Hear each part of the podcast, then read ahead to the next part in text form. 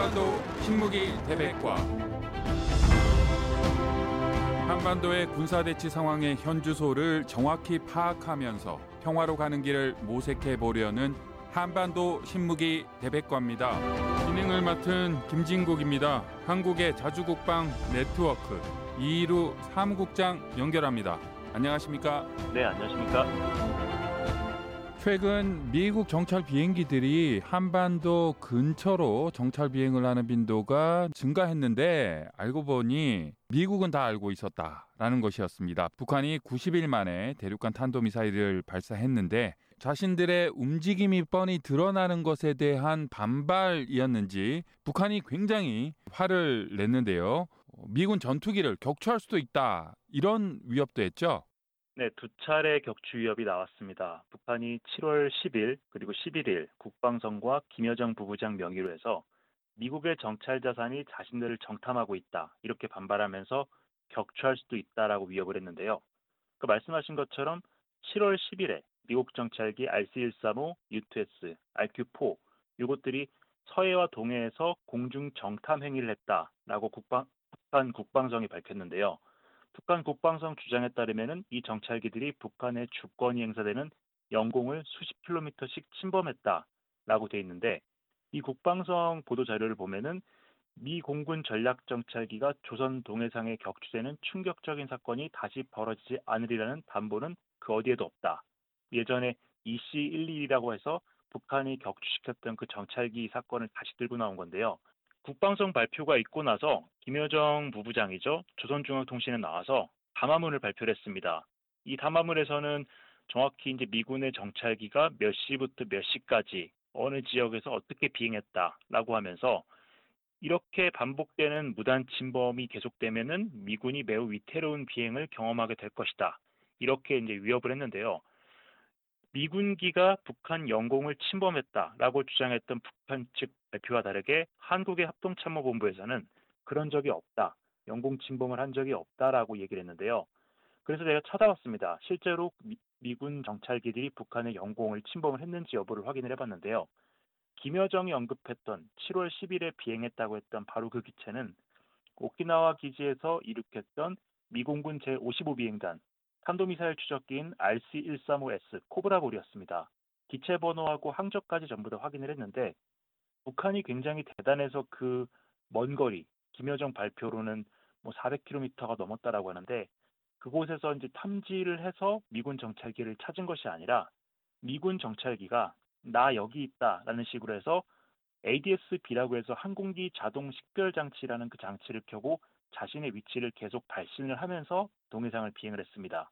그래서 이제 그 접근을 확인을 하고 자기들의 장거리 레이더 가지고 이것을 한번 비춰본 다음에 어디까지 왔구나라고서 주장을 하는 것이고요. 애초에 이 RC-135 같은 정찰기는 탄도미사일의 비행 궤적을 추적하기 때문에 북한에 가깝게 접근을 안 하고 미사일이 떨어지거나 지나갈 것으로 예상되는 코스 중간쯤에서 빙글빙글 돌면서 항공기 측면에 붙어 있는 레이더 가지고 탄도미사일 추적 임무를 수행을 합니다. 그러니까 이제 북한에 가까이 접근할 이유가 없는데 이번에도 아마 미국이 이 항공기의 ADS-B 그러니까 자기 위치를 주변에 방송하는 그 시스템을 켜지 않았으면은 아마 접근하는 것도 몰랐을 텐데 북한은 자신들이 마치 한반도 주변에서 미군의 움직임을 손바닥 들여다보듯이 하고 있다. 이렇게 과시하려고 저런 위협을 꺼낸 것으로 보입니다. 김여정의 발표 직접 읽어보면 240N 마일 이상의 탐지 반경을 가진 적대국 미국이겠죠. 미국 비행기가 우리의 200N 마일 경제 수역을 침범하는 거 어, 엄중한 침해다라고 하면서 어, 적기를 또 칭찬하는 거네. 240N 마일 이상 다 탐지하면서 니네 굉장히 성능이 좋은데 왜 여기까지 들어왔느냐라고 했는데 240N 마일 이게 무슨 말입니까? 240 해리를 의미하는 것이고요. 그러니까 여기 김여정이 얘기했던 것을 보면은 강원도 통천 동쪽에서 435km 그리고 한국의 경상북도 울진 남동쪽에서 276km. 그러니까 거리를 찍어 보면은 국제법상 영해는 20km입니다. 그 영공은 그 영해의 상공이기 때문에 북한과 북한의 영공과 관계없는 굉장히 먼 곳에 동해상 한복판을 비행한 것인데 이걸 가지고 자신들의 영공, 자신들의 경제 수역 상공을 무단으로 침범했다. 이렇게 주장한 겁니다. 예. 사실 뭐 말이 말이 되지 않는 그런 것이고요. 그리고 미군기 RC-135도 종류가 굉장히 여러 가지가 있습니다. RC-135V, W, S, U 종류가 여러 가지가 있는데 이 여러 가지 종류 중에 지금 세 종류가 가데나 기지에 전진 배치되어 있습니다. 그래서 교대로 계속해서 비행을 하는데 RC-135V, U, W 요 기종들은 주로 신호 정보, 북한의 레이더라든가 통신을 감청하고 전파를 획득하는 그런 역할을 수행을 하고요. 이 RC-135S는 다른 기체들과 다르게 항공기 측면에 거대한 레이더를 붙이고 북한의 미사일을 추적하는 그런 역할을 하는데요. 이 기종들 전부 다 성능이 굉장히 좋기 때문에 앞서 김여정이 얘기했던 것처럼 그렇게 가깝게 접근하지 않아도 북한의 각종 전파 신호라든가 미사일 정보 같은 것들을 충분히 수집할 수 있습니다. 이 정찰기들이 북한의 영공에 들어갔다, 침범했다. 이것은 거짓말이죠. 거짓말이군요. 그리고 또 김여정 그런 말 합니다. 우리 공군의 대응 출격에 의해 퇴각하였던 미 공군 정찰기라는 표현도 했는데 이것도 그럼 거짓말이네요. 네, 그렇습니다. 뭐 북한의 일단은 스크램블이라고 하죠. 긴급 출격 능력이 북한은 일단 없고요.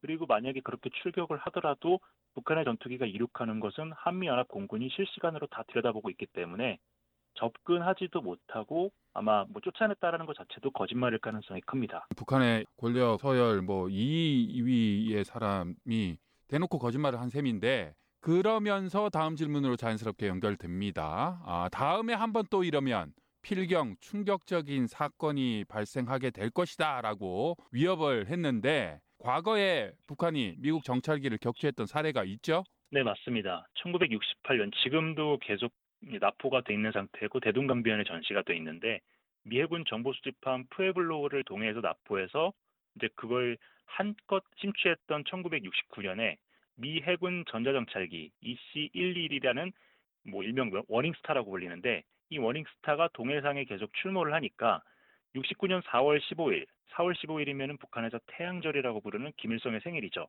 이 날에 맞춰 가지고 요격을 했던 그런 사건이 있었습니다. 이 워닝스타라는 기체는 그 당시에 한창 그 민수용 여객기로 많이 사용되던 항공기를 개조한 저속 기체였는데요. 최대 속도가 시속 480km 정도밖에 안 됐습니다. 그러다 보니까 굉장히 느린 비행을 하면서 일본에서 출격해서 동해 공해상으로 블라디보스토크 여기 소련의 핵군 기지가 있었죠. 그곳을 정찰하고 북한의 공역 외곽을 타고서 남하하면서 일본으로 복귀하는 그런 코스를 정기적으로 비행을 했는데 코스가 정해져 있다 보니까 이게 문제가 됐던 겁니다. 매주 비슷한 코스로 이렇게 정찰 비행을 하니까 이 정찰 비행을 하면서 레이더, 전자전 장비 가지고 소련과 북한의 통신도 감청을 하고 그랬었습니다. 북한의 영공에 침범하진 않았지만은 자신들의 일거수일투족을 감시하는 이 정찰기가 북한 측에서는 달가웠을 리가 없는데 때마침 4월 태양절이 있어서 김일성의 부하들이 충성, 충성 경쟁이 막 달아오던, 달아오르던 시기였습니다. 이 지역을 관할하던 사람은 그 당시에 김기옥 소장이라고 6.25 전쟁 당시에 전투기를 타고서 실제로 이제 미군 전투기를 몇 대를 격추했던 북한군 에이스 출신인데요. 이 사람이 한번 공을 세워보겠다라고 해서 미그 21 전투기 두 대를 다른 지역에서 분해를 해가지고 동해안에 있는 청진 비행장에 몰래 갖고 왔습니다. 그리고 이제 미군의 정찰위성의 감시를 피하기 위해서 이 전투기를 위에다가 이제 대형 천막을 치고 그 안에서 조립을 한 다음에 즉각 추격할 수 있는 준비 상태를 유지하고 있었는데 이 C11이 접근을 하니까 이것을 확인하고 곧바로 이 전투기를 출격시켜서 미군 정찰기가 자신들의 위치를 파악하지 못하도록 바다에 바짝 붙어서 초저공 비행으로 미군의 눈을 속였습니다. 그리고 아주 가까운 거리까지 접근한 다음에 굉장히 가까운 거리에서 열추적 공대공 미사일 두 발을 발사했는데요. 그래서 결국에는 이 항공기가 격추됐고 탑승자 31명이 전부 죽었습니다. 김일성 생일에 미군기를 격추했기 때문에 이 전투기는 물론이고 전투기 조종사들은 영웅 칭호를 받았고 해당 부대도 정예 부대를 상징하는 근위라는 이름을 붙여가지고 근위 항공사단이라는 명칭을 받게 됐는데 이 사건이 발생한 직후에 이제 닉슨 행정부는 동해상에 항모 항모 타격 부대를 보내고 핵공격 보복 검토도 지시를 했다라고 합니다. 만약에 미국이 그때 보복을 했으면은 지금쯤 북한 정권은 존재하지 않았을 텐데요. 지금 55년 전에 미군 정찰기를 격추했던 전력이 있기 때문에 그것을 들먹이면서 지금 다시 북한이 미국을 위협하고 있는 그런 상황입니다. 북한이 미군 정찰기 격추를 시도한다라고 하면 55년 전에 그 방법 다시 한번 쓸 것인지 그리고 실제로 격추가 가능할 건지 그리고 55년 전에 출동했던 그 전투기가 55년 후에 와서 격추를 할 건지 어떤 북한의 전투기가 등장할 건지 여러 가지 궁금함이 생기네요. 어떻습니까? 네, 결론부터 말씀드리면 55년의 시간이 흘렀고 그 55년 동안 북한은 그대로 있었고요. 55년 동안 미군은 상전 벽해와 같은 변화가 있었습니다. 이C-121 격추 사건 당시의 미군기의 위치는 청진시에서 남동쪽으로 150km 떨어져 있는 국제공역이었습니다. 정상적인 상황이었으면 북한의 미국기가 이륙해서 접근하면은 미군기가 대피해서 격추가 불가능한 상황이었겠지만은 그 당시에 미군 정찰기 탑승 조종사들이 북한이 실제로 공격하지 않을 것이다 이렇게 좀 안이하게 생각했던 부분도 있었고요. 당시에는 항공기의 레이더 성능이 좀 부족했기 때문에 저공에 붙어서 비행하는 북한의 미국이 위협을 정확히 파악을 못했었습니다. 그런데 최근에 북한에 대해서 정찰 비행을 수행하는 항공기들을 보면은 그 당시 EC-121, 즉 프로펠러 항공기와 다르게 전부 다 제트기들입니다. RCS-3호 같은 경우에는 통상적으로 3만에서 3만 5천 피트 정도에서 비행을 하고요. 무인 정찰기인 RQ4는 6만 피트까지 올라가고 U2S 같은 경우에는 조종사가 아예 우주복을 입고 타는데 8만 피트 이상까지 올라가기 때문에 한반도 인구 공역에서 접근을 하면은 북한이 가진 레이더로 충분히 탐지는 가능합니다. 북한은 황해북도 사리원 인근에 하나, 그리고 이제 문천, 강원도 문천 인근에 하나, 이렇게 해서 두 개소에다가 장거리 방공 시스템은 S200, 나토에서는 SA5라고 부르는 장거리 방공 시스템을 배치를 해놓고 있는데요. 이 방공 시스템의 하위 시스템으로 여러 개의 레이더가 들어가는데 이 중에 Tall King이라는 레이더, 이 레이더는 한 600km 정도를 보고요. 카비나 그리고 그다음에 바로 이렇게 불리는 레이더들은 한 370km 정도를 보는데 이 정도 거리에서 미군기를 탐지하고 추적을 할수 있습니다. 자, 그런데 문제는 이 레이더들은 1960년대 기술로 제작됐고 미군은 오래전에 이 레이더에 대한 성능 분석, 실체 분석을 다 마쳤습니다. 한마디로 말하면 퇴물인 레이더라는 얘기인데요. 만약에 북한이 이 고고도를 비행하는 미군 정찰기에 대해서 과거 55년 전과 같은 방법으로 요격을 시도를 하면은 두 가지 방법을 쓸 수 있습니다. 전투기를 사용하는 방법은 그때는 통했을지 모르겠지만 지금은 불가능한데요. 일단은 미군 정찰기들이 그 당시와 비교했을 때 속도가 두 배 이상 빨라졌습니다. 그리고 레이더 성능이 매우 뛰어나졌기 때문에 북한 전투기가 접근하면은 수백 킬로미터 밖에서 보고 대피할 수가 있습니다. 그리고 이 미군 정찰기들이 자신들의 레이더를 사용하지 않더라도 주간에 한반도 전역은 한국 공군 조기경보기가 계속 떠 있고요. 동해 지역에는 일본 항공자위대 조기경보기가 24시간 초계 비행을 돌기 때문에 북한 전투기는 그 어떤 방법을 쓰더라도 미군기에 대한 기습 공격이 불가능합니다. 자, 그러면 이제 북한이 가지고 있는 장거리 지대공 미사일을 사용하는 방법도 고려를 해볼 수 있는데 북한이 가지고 있는 가장 사정거리가 긴 지대공 미사일인 SA-5는 사거리가 한 250km 정도 됩니다. 그러니까 한국의 수도권 북부 그리고 강원도 지역의 미군 정찰기가 비행할 때는 격추를 노려볼 수는 있는데 SA-5 미사일이 워낙에 크고 둔중하기 때문에 발사가 되면은 미사일이 날아오고 있다라는 것을 한미 당국이 파악할 수 있습니다.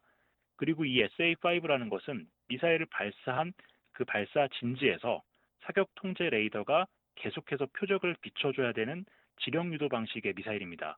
그러니까 미사일 발사를 감지한 미군 정찰기가 갑자기 고도를 팍 내려서 이 북한군 사격 통제 레이더의 사각지대 아래로 내려가 버리면 유도 자체가 되지 않기 때문에 미사일이 공중에서 폭파합니다. 그리고 미군 정찰기들은 자체적인 전자전 시스템을 가지고 있기 때문에 이 구형 미사일이 날아오더라도 데밍이라고 하죠. 전파 교란을 통해서 충분히 미사일을 공중에서 폭파시킬 수 있기 때문에 북한은 그 어떤 방법을 쓰더라도 미군 정찰기를 요격할 수가 없습니다. 자주국방 네트워크 이루 사무국장이었습니다. 감사합니다. 네, 감사합니다. 군사 상황의 현주소를 정확히 파악하면서 평화로 가는 길을 모색해 보려는 한반도 신무기 대백과 지금까지 진행의 김진국이었습니다. 청취해 주셔서 고맙습니다.